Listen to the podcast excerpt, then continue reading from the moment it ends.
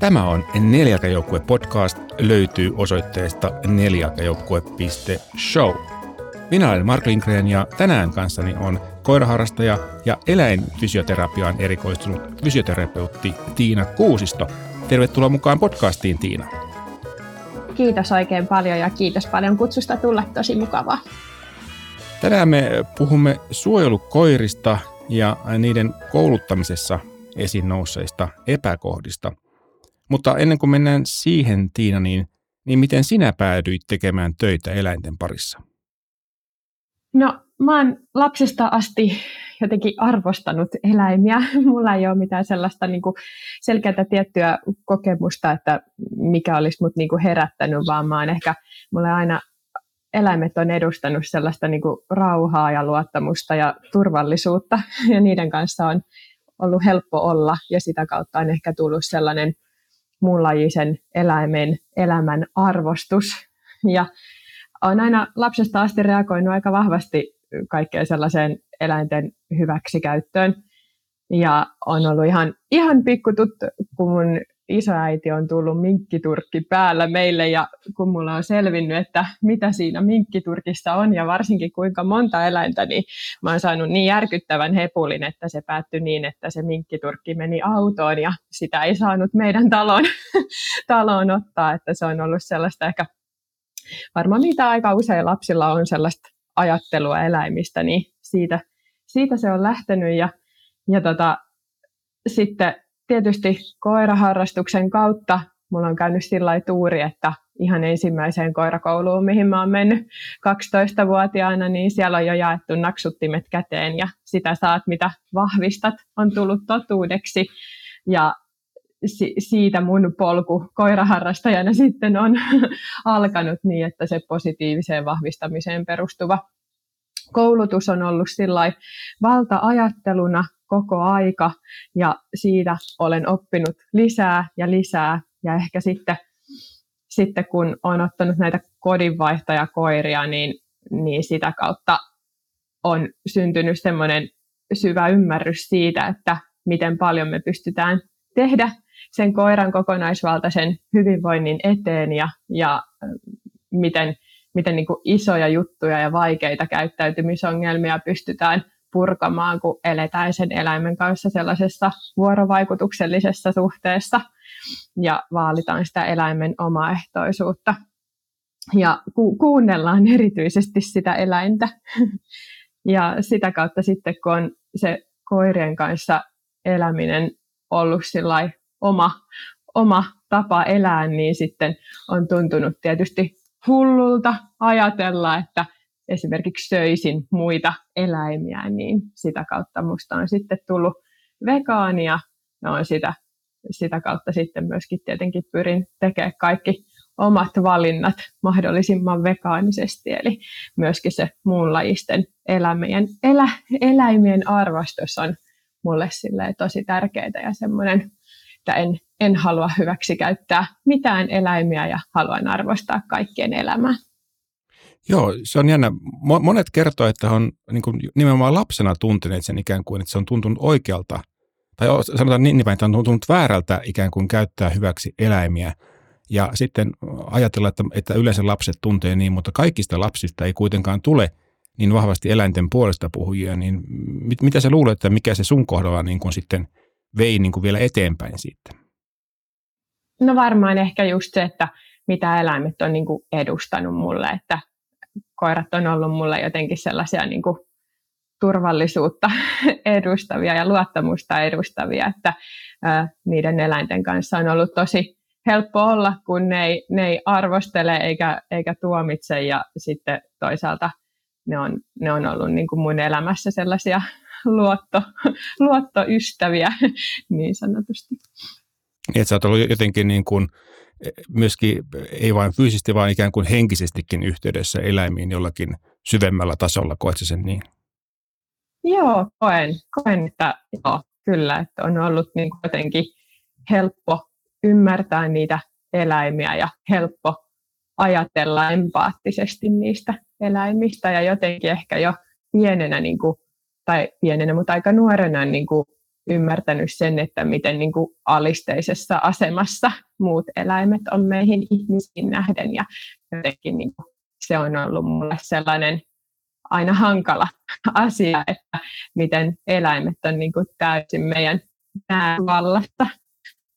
Sä et ainoastaan harrasta eläinten parissa, vaan sun ammatti on myös eläinten parissa. Sä oot erikoistunut eläinfysioterapiaan, niin miten sä semmoiseen hommaan päädyit? Äh, joo, no se on, on tullut silleen, mä lähtökohtaisesti oli, on ollut pienen tytön haave olla eläinlääkäri ja, ja sitten, tota, no, niin, sitten se matkan varrella muuttukin sitten eläinfysioterapeutiksi, kun ajattelin, että siinä saa olla sillä eri tavalla eläinten kanssa, niin kuin hereillä olevien eläinten kanssa kontaktissa ja, ja tota noin, niin on, on hirveän iloinen mun ammatista, tykkään ihan tosi paljon tehdä mun työtä ja äh, mun asiakasryhmät, mulla on paljon asiakkaita, jotka on sellaisia käsittelyongelmaisia koiria, arkoja ja per- pelkoaggressiivisia koiria ja teen hirveästi omaehtoisen käsittelyn kautta sitä mun työtä, että koen, että siinäkin pystyn vaikuttamaan siihen, että ää, millaista ajattelua eläinten kanssa olemisesta on ja ylipäätänsä eläinten kanssa työskentelystä on ja siitä, että miten niiden pitää esimerkiksi sellaisessa käsittelytilanteessa olla, että voidaan kuunnella sitä eläintä ja sitten ansaitaan se eläimen luottamus ja sitä, sitä kautta tehdään sitä käsittelyä. Ja tietenkin sitten teen ihan aktiivikuntoutusta, leikkausten jälkeistä kuntoutusta ja, ja sitä kautta pystyy sitten vaikuttamaan niiden eläinten fyysiseen hyvinvointiin, että se, se on ollut, on ollut niinku, äh, kauhean kivaa tuoda sellaista, Tai, tai on työ, jota pystyn tekemään hyvin oman näköisesti ja se on mun mielestä tosi arvokasta. Mukana nelijalkajoukkueessa S E Y, Suomen eläinsuojelu, Suomen suurin eläinsuojelujärjestö ja eläinsuojelun asiantuntija. Sekä korittamatta piste info, palvelu, jossa korittamat lemmikit etsivät uutta loppuelämän kotia. Sydäntä lähellä. Sä toit viime talvella esiin, että suojelukoulutettavia koiria koulutetaan väkivaltaisesti. Räjäytit niin sanotusti hiljaisuuden muurin. No, mä vähän niin kuin ajauduin siihen tilanteeseen ehkä, että äh, mun palveluskoiraharrastusvuosien aikana, niin, niin se on ollut semmoinen niin kuin kentillä oleva totuus, että suojelukoirapuolella koiria kohdellaan väkivaltaisesti ja sitten siinä kentällä, missä mä oon itse treenannut, niin, niin sillä alueella on kolme kenttää ja kaikilla harrastetaan suojelua ja se on niinku erottautunut sellaisena, että siellä on ollut sellaisia tilanteita, jos koiria on vaikka lyöty ja potkittu ja sitten se kielenkäyttö on ollut kauhean rumaa, sitä tietysti tapahtuu ihan kaikissa koiraharrastuslajeissa. Mutta jotenkin se on ollut semmoinen niin kuin, ä, totuus tavallaan, että uutena harrastajana vaikka, ä, että itse suojelua harrastan, niin, niin tavallaan on tietoisuus, että siellä, siellä koiria kohdellaan aika kovakouraisesti. Ja sitten ä, vuosien aikana sitten on siihen puuttunutkin, kun on aina nähnyt, tai silloin kun aina olen nähnyt sellaista, niin on siihen tietysti puuttunut. Mutta se, mistä tämä, tämä sitten lähti, niin mä jaoin semmoisen Jirka Vierimaan kirjoittamaan artikkelin Sähköpantaa ei voi käyttää oikein sellaiseen Facebook-ryhmään, jossa on paljon suojeluharrastajia. Ja, ja siitä lähti sitten semmoinen ryöppy. Mä en maininnut mitään paikkakuntaa enkä mitään tapahtumaa. Siitä jaoin vaan sen artikkelin ja siihen tuli silloin melkein seitsemänsataa kommenttia, missä aivan täysin hyökättiin, että ei kukaan. Kukaan ei käytä sähköä, ei missään, ja se tuntuu vaan koirista pieneltä kutittelulta ja niin päin pois. Mutta sitten samaan aikaan mä sain sit sieltä kentiltä harrastajilta kertomuksia, että mitä siellä oikeasti tapahtuu, ja se, mitä mä olin niinku luullut kamalaksi, niin se, se oli ihan niinku pieni osa totuudesta, että se oli niinku paljon paljon järkyttävämpää, että esimerkiksi se, se julkaisema pakkojälkiteksti ei tullut mulle mitenkään yllätyksenä, että ne tarinat oli sen kaltaisia, että aivan niin kuin erittäin raakaa väkivaltaa koiria kohtaan ja sitten mä koin, että, että koska mä oon saanut tällaista tietoa, niin äh, koin sen sillä tehtäväksenikin puuttua siihen, että ajattelin, että nyt mulla on sellaista tietoa sieltä kentiltä, mitä on tosi vaikeaa sieltä saada, koska äh, sellaista ei voi tietää muuten, jos ei ole siellä itse paikalla ollut. Et nyt kun nämä ihmiset mulle halusi siitä kertoa, niin sitten mä koin, että, että tälle asialle on tehtävä jotain, ja sitten mä tietenkin lähdin ensin viranomaisreittejä pitkin yrittämään ja hyvin nopeasti sitten huomasin, että okei, että no se on mahdoton polku, tekemätön paikka niin sanotusti. Ja, ja tota, sitten, sitten aina äh, näiden tällaisten niin kuin epäonnistuneiden yhteydenottojen tai semmoisten yhteydenottojen jälkeen, minkä jälkeen ei tapahtunut yhtään mitään, niin sitä pitkin sitten ehkä motivaatiokin vaan kasvoi siihen, että okei, että tähän on ihan pakko puuttua, että tämähän on tämmöinen, niin kuin, mistä paljon tiedetään, mutta millä asialla ei ole tehty yhtään mitään. Ja, ja, ja kuitenkin se koirien kokema väkivalta ei ole mitään pientä, ja se ehkä mikä mut niin kuin eniten järkytti oli se, että kun mä olin niin kuin nuorena koiraharrastajana jotenkin ajatellut, että että sitten kun tulee sukupolven muutos, niin, niin siellä koulutusmenetelmät muuttuu, mutta se, mikä mun niin kuin erityisesti järkytti, niin oli se, että, että siellä niin kuin nuoret ihmiset äh, kohteli todella, todella väkivaltaisesti niitä eläimiä, että huomattavasti väkivaltaisemmin kuin vanhemmat ihmiset,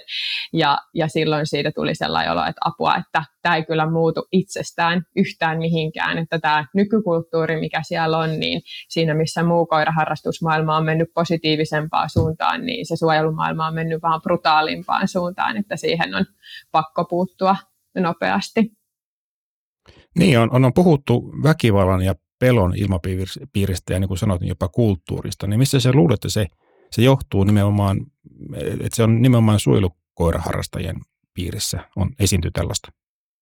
Niin, siinä on niin kuin luotu tosi vahva semmoinen kulttuuri, ja miten se maalimieskoulutuskin ohjaa, että siellä on tällainen niin kuin maalimieskoulutukseen kuuluu, että siellä on tämmöinen pallipeshenki ja, ja, ja sitten on tällaisia kasteita ja niin kuin pistetään ihmiset ajattelemaan samalla tavalla ja tuodaan hyvin voimakkaasti siellä esiin se, että jos joku, joku ihminen ajattelee eri, eri tavalla ja siellä ei ole niin kuin mahdollisuutta edetä siellä maalimieskoulutuksessa,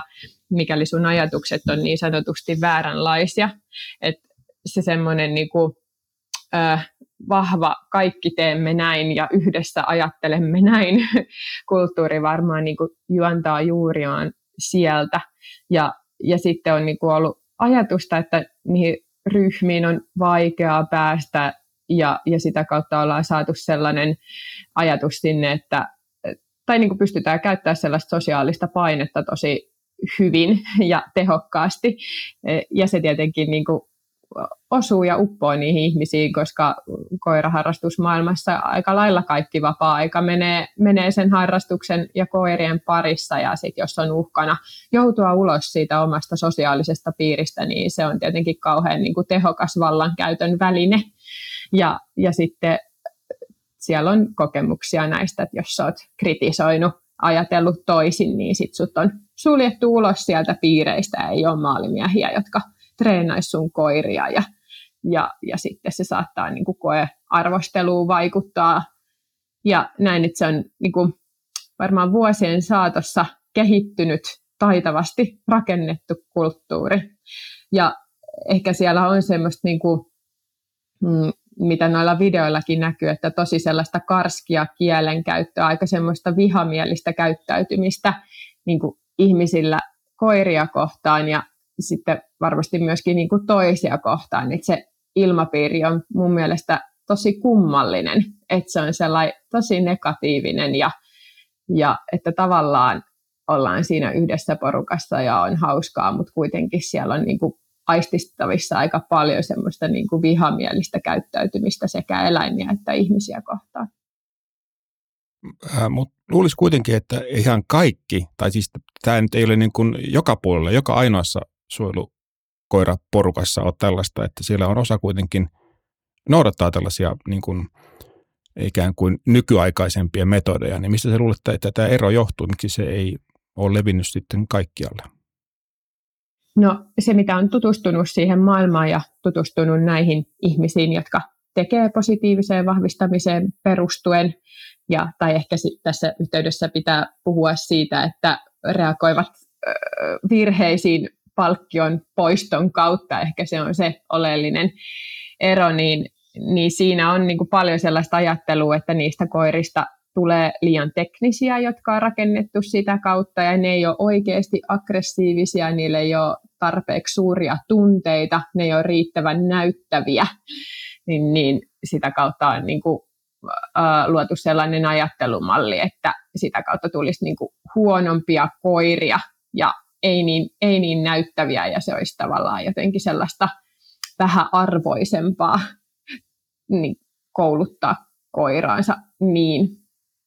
että se tavallaan ei ole lyönyt niin kuin läpi. Sä mainitsit tuon aggression, niin tota, mulla henkilökohtaisesti, mä oon nyt koiria kouluttanut enemmän ja vähemmän varmaan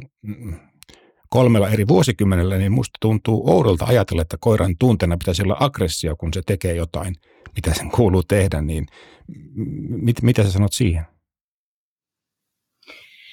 Joo, no se onkin sille tosi mielenkiintoista, ja varsinkin se, että miten se niin kuin, aggressio siellä ajatellaan, että se olisi, niin kuin, että se olisi myöskin joku niin kuin vietti, kun pitäisi ajatella, että minkä tunteen kautta se aggressio tulee, ja niin kuin noissa videoillakin nähtiin, niin, niin sitä haettiin niin kuin uhkaamalla koiraa, eli pelotte, pelottelemalla ja sitten paljon kivun, kivun kautta ja sen niin kuin sähkön kautta, niin, niin silloinhan se on niin kuin pelkoaggressiota, ja sehän ei ole niin kuin missään nimessä sellainen tavoiteltava tila sille koiralle, eikä niin kuin jotenkin mennyt ihan nurinkuriseksi se, että, että eihän niin kuin suojelukoiran pitäisi olla ajatuksissa vahva ja voimakas, ja eihän pelkäävä koira ole vahva ja voimakas, ja noin henkisesti ahtaalle ajettu koira on, on vahva eikä voimakas. Et, et sit, siitä on tullut semmoinen jotenkin niin kuin myytti, ja sitten viime vuosina ollaan niin kuin ajateltu, että sellaisen saalin ja turhauman kautta tehdyt koirat, niin niin nekin olisi nimenomaan sitten jotenkin huonompia, että tämä aggressio on se hieno, hieno asia, ja sitten tuntuu, että ää, ollaan niin kuin aika lailla väärin ymmärretty se, ja sitten toisaalta jos miettii ihan niin kuin eettisesti, niin jos olisi sitten sellainen laji, että pitäisi koiria pelon ja kivun kautta saada reagoimaan jotenkin, niin eihän se ole missään nimessä niin kuin tätä päivää, että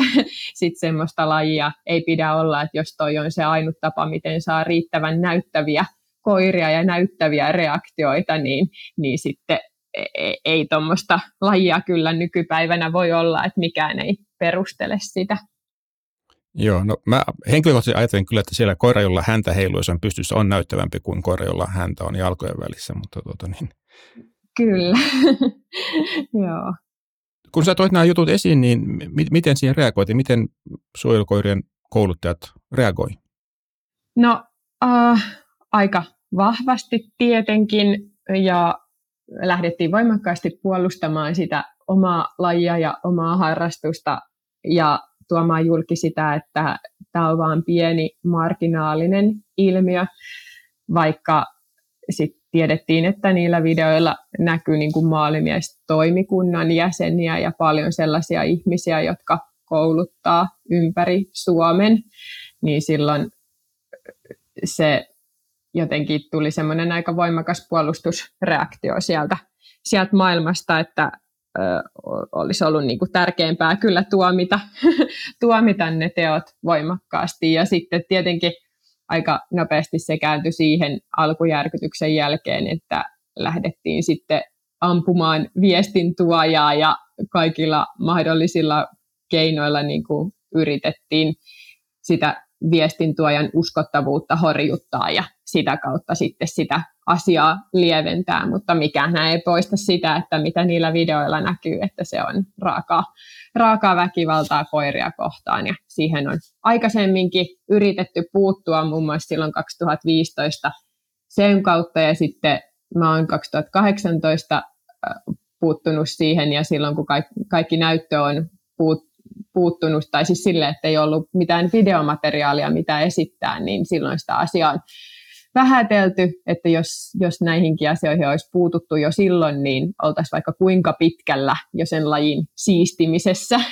että, mutta koska ei ole haluttu puuttua, niin se on ehtinyt mennä vaan huonompaan ja huonompaan suuntaan, ja nyt onkin sitten aikamoiset talkoot, jos se laji meinataan puhdistaa ja sitä kautta säilyttää. No on kuitenkin puhuttu, että jotain muutoksia tai parannuksia olisi tulossa, niin mit, mitä ne on? Mm, no Palveluskoiraliitto ja Saksan Paimenkoiraliitto yhdessä Kennelliiton kanssa on nyt tehnyt tämmöisen eettisen koulutuksen ja, sitä, ja sitten eettisen sitoumuksen ja, ja eettisen sitoumuksen pitää sitten,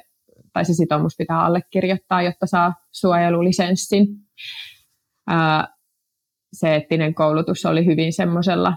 yleisellä tasolla. Se oli hyvin semmoinen tietoiskumainen, siellä ei käyty mitään videoiden materiaaleja läpi, eikä siellä pureuduttu mitenkään siihen, että mitä saa tehdä ja mitä ei saa tehdä, että mikä on väkivaltaa ja mikä, mikä ei ole väkivaltaa. Ja jotenkin se, sen anti jäi kyllä niin kuin todella kevyeksi, ja sitten kun ei,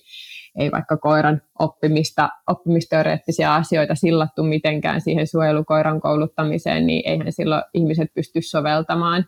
sitä, että ei se tuommoisella niin kuin neljä, neljätuntisella verkkokoulutuksella se maailma ei kyllä muutu yhtään mihinkään, että nähtäväksi jää sitten, että miten niitä sitoumuksia lähdetään ö, noudattamaan ja erityisesti se, että sit jos jotain rikkomuksia tulee, niin miten niihin sitten reagoidaan. Miten sä näet, että mit, mitkä olisi semmoisia ensimmäisiä konkreettisia askeleita, mikä, mitkä kääntäisi tämän homman parempaan suuntaan, jos ajatellaan tommonen, noi tota, tommoset lausunnot, niin ehkä ei kuitenkaan vie kovin pitkälle, niin kuin sanoit. No se koko maalimieskoulutus pitäisi muuttaa ehdottomasti, että sinne pitäisi ottaa sellaisia ihmisiä, jotka on asiantuntijoita siihen positiiviseen vahvistamiseen perustuvassa koulutuksessa, ja, ja pitäisi lähteä uudelleen kouluttamaan maalimiehiä ja, ja sitä kautta sitten puuttua siihen asiaan. Mun mielestä pitäisi ehdottomasti olla vain yksi maalimieskoulutus, että tällä hetkellä kun on kaksi, niin ne eroaakin jonkun verran toisistaan, niin pitäisi olla vain yksi maalimieskoulutus ja lisenssi, sitä kautta sitten vain yksi lisenssikin, ja ihan selkeästi sinne tarvittaisiin niin kuin valvontaa, että mitä siellä tehdään, siellä pitäisi olla eläinsuojeluviranomaiset mukana kehittämässä ja miettimässä sitä toimintaa, ja pitäisi pureutua siihen asiaan sitä kautta sitten tietenkin ihan ö, harrastajia, ohjaajia pitäisi myöskin sitten kouluttaa, ja se on aika, kaikki viettilajit niin sanotusti on tietty aika haasteellisia, koska koirat on korkeissa tunnetiloissa, niin, niin pitäisi niin kuin jo ohjaajia kouluttaa rakentamaan niitä hallintataitoja koiralle ö, positiiviseen vahvistamiseen perustuen ilman väkivaltaa ja, ja ymmärrystä siitä, että miten, miten vahvat ne koiran taidot pitää olla ennen kuin se koira pystyy sitten vaikka siellä suojelukoirakentällä toimimaan. Mutta erityisesti pitäisi purkaa se kivun ja pelon kautta kouluttaminen ja kivun ja pelon kautta aggression tekeminen ja, ja sen arvostaminen. Ja sitten pitäisi tietenkin myöskin muuttaa sitä lajin tuomarointia, että ää, sillä tavalla tehdyistä, tehdyt koirat, niin kuin, niitä ei palkittaisi. Tarinan aika. Mun sille ää, yksi merkityksellisimpiä kohtaamisia on mun yksi oma koira. Hän on tommonen border collie tyttö, joka on piikiltä pelastettu pakko-oireisen käyttäytymisen vuoksi. Hän jahtaa varjoja ja hän on tullut mulle puolivuotiaana. Hän oli aika huonossa kunnossa. Hän oli silleen tosi, tosi stressissä, kun tuli, ja silloin kun, kun hän on ihan ensimmäisiä päiviä mulla ollut, niin hän ei tehnyt niin kuin mitään muuta kuin jahtas valoja ja varjoja, ja nukkui ehkä sellaisia kahden neljän tunnin pätkiä ja äh, sitten räppäs makuuhuoneesta valot päälle ja alkoi taas jahtaamaan. Jahtaamaan niitä varjoja, hän ei ottanut mitään kontaktia ihmisiin eikä koiriin. Ja, ja kun hän oli ollut mulla kolme päivää, niin mä olin sitä mieltä, että mä ehdottomasti pidän tämän koiran, että haluan yrittää vaikuttaa sen hyvinvointiin ja haluan yrittää muokata sen oloa ja käyttäytymistä. Ja ihan ensimmäinen vahviste, mitä mä pystyin käyttämään, oli suihkuverhon liikuttelu, koska se oli ainut varjo, mikä oli mun kontrollissa, koska kylpyhuone oli muuten pimeä, niin kun, kun tämä mun helinäkoira, ihan ensimmäinen käyttäytyminen, minkä mä sain aikaan, oli paikallaan pysähtyminen, niin kun hän sekunniksikin pysähtyi, niin sitten mä laitoin valot päälle kylpyhuoneesta ja heiluttelin sitä suihkuverhoa ja sitten hän tuli jahtaamaan niitä varjoja ja sitten pikkuhiljaa musta tuli merkityksellinen hänen elämäänsä, koska mulla oli tarjota jotain, jotain tällaisia hienoja vahvisteita ja siitä sitten kun edettiin, niin sitten pystyin palkkaamaan tietenkin myöhemmin sitten ruualla ja leikkimisellä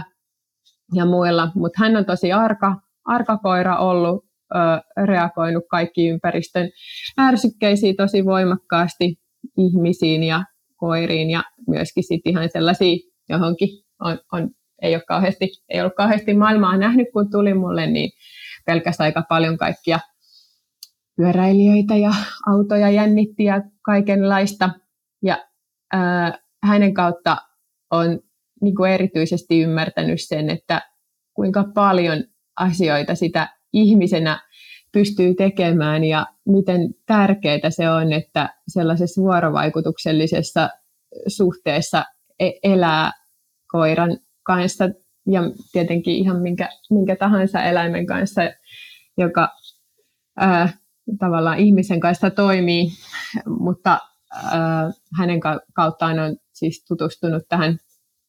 omaehtoisuuteen ja kun hän on jännittänyt esimerkiksi tosi paljon kaikkia ääniä, niin on pystynyt tekemään niin, että hänellä on aina kontrolli niissä tilanteissa, että kaikki vaikeat asiat, mitä me tehdään, niin me tehdään sen omaehtoisuuden kautta niin, että hän pystyy antaa mulle luvan soittaa jotain jännittävää ääntä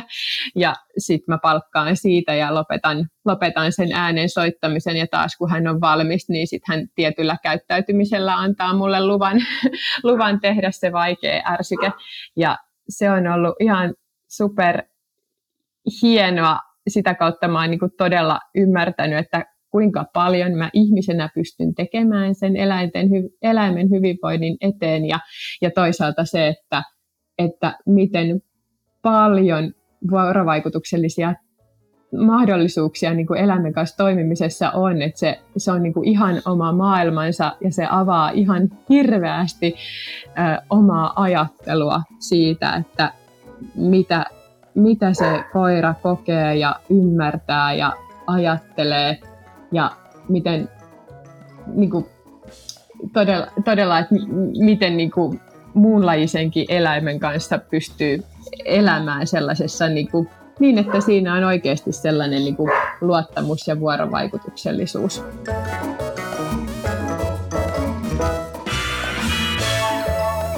Tämä oli Nelijalkajoukkue podcast. Tuottajana ja editoijana toimin minä, Mark Lindgren ja Huima Production. Taustalla soi Quirky Dog by Kevin MacLeod.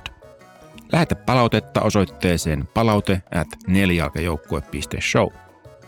Jakson merkinnät ja uudet jaksot löytyvät osoitteesta nelijalkajoukkue piste show. Kiitos, että kuuntelit.